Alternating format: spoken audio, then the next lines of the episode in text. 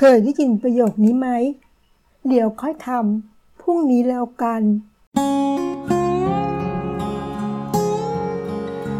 โลกไม่หยุดนิ่ง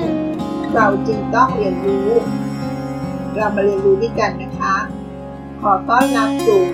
เซอร์วันพอดคาส์ค่ะ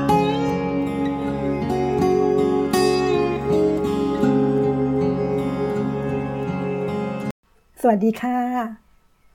คงเป็นคำที่ทุกคน ต้องเคยผ่านมาบ้างแล้วในชีวิตนะคะ เพราะยินคำนี้จากปากของใครสักคนเราอาจมองคนคนนั้นว่าเขาเป็นคนขี้เกียจ ซึ่งคนที่ใช้การผัดวันนั้น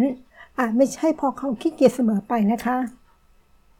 ได้มีงานวิจัยนักศึกษามหาลัยพอพบว่ายิ่งงานที่ต้องทำนั้นสร้างความรู้สึกเคร่งเครียด หรือว่างานนั้นยากเกินไป ผู้เข้าร่วมวิจัยจะยิ่งมีพฤติกรรมผัดวันประกันพรุ่งมากขึ้นตามค่ะไม่ว่าคนเหล่านั้นปกติจะจัดสรรเวลาได้ดีแค่ไหนก็ตามนะคะที่เวลาเราขี้เกียจคือเรารู้สึกไม่อยากจะทำอะไร อยากนั่งนั่งนอนนอน แต่คนผัดวันมักเลือกไปทางกิจกรรมอื่น ซึ่งใช้เป็นการเบี่ยงเบนความคิด แทนซะก่อนมากกว่าค่ะเพราะคนเหล่านี้ อาจจะแคร์กับเรื่องนั้นมากเกินไป ซึ่งพบว่าคนเหล่านี้มักควรทำความล้มเหลวจริงหรือยังไม่ทำสิ่งนั้นๆค่ะ เพราะกลัวไม่ได้มาทานของตัวเอง และแม้คนผัดวันจะเป็นคนชิวๆนะคะ แต่คนที่ผัดวันมักจะมีเรื่องนั้นวนในหัว จนเกิดเป็นความรู้สึกทางลบได้นะคะ เช่น วิตกกังวล แล้วก็เกิดความเครียด จนนำไปสู่โรคซึมเศร้าได้ค่ะ เรียกได้ว่าผัดวันไปผัดวันไป พอกลัวทำออกมาได้ไม่ดีนั่นเองค่ะ จึงเกิดเหตุการณ์เหล่านี้ได้นะคะ แล้วถ้าเราอยู่ในวังวนผัดวันนี้ เราจะออกจากมันได้ยังไงล่ะ เมื่อก่อนอาจเชื่อกันว่า ก็ต้องฝึกวินัย จัดสรรเวลาอย่างเข้มงวด แต่ปัจจุบันนะคะนักวิจัยหลายคนเขาพบว่า การเข้มงวดกับตัวเองมากไป เป็นสิ่งที่ทำให้เราสึกแย่ได้ค่ะทำให้เกิดความรู้สึกทางลบมากขึ้นกว่าเดิมแทนนะคะ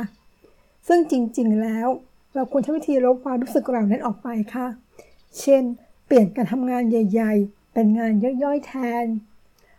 หลายพาร์ทเพื่อให้รู้สึกว่างานนั้นหนักหน่วง ไม่หนักหน่วงจนมากเกินไปนะคะเลยอธิบายว่าทำไม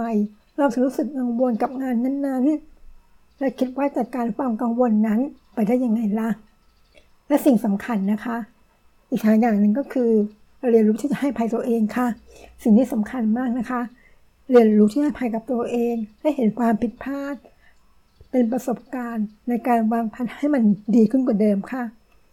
จะช่วยทำรับมือเหตุการณ์เหล่านี้และออกจากวงจรของความเครียด คำว่าเมื่อการพรุ่งนี้ก็จะหายไปได้ค่ะ หวังว่าเราจะสามารถรับมือกับเหตุการณ์นี้ได้นะคะ การผัดวัน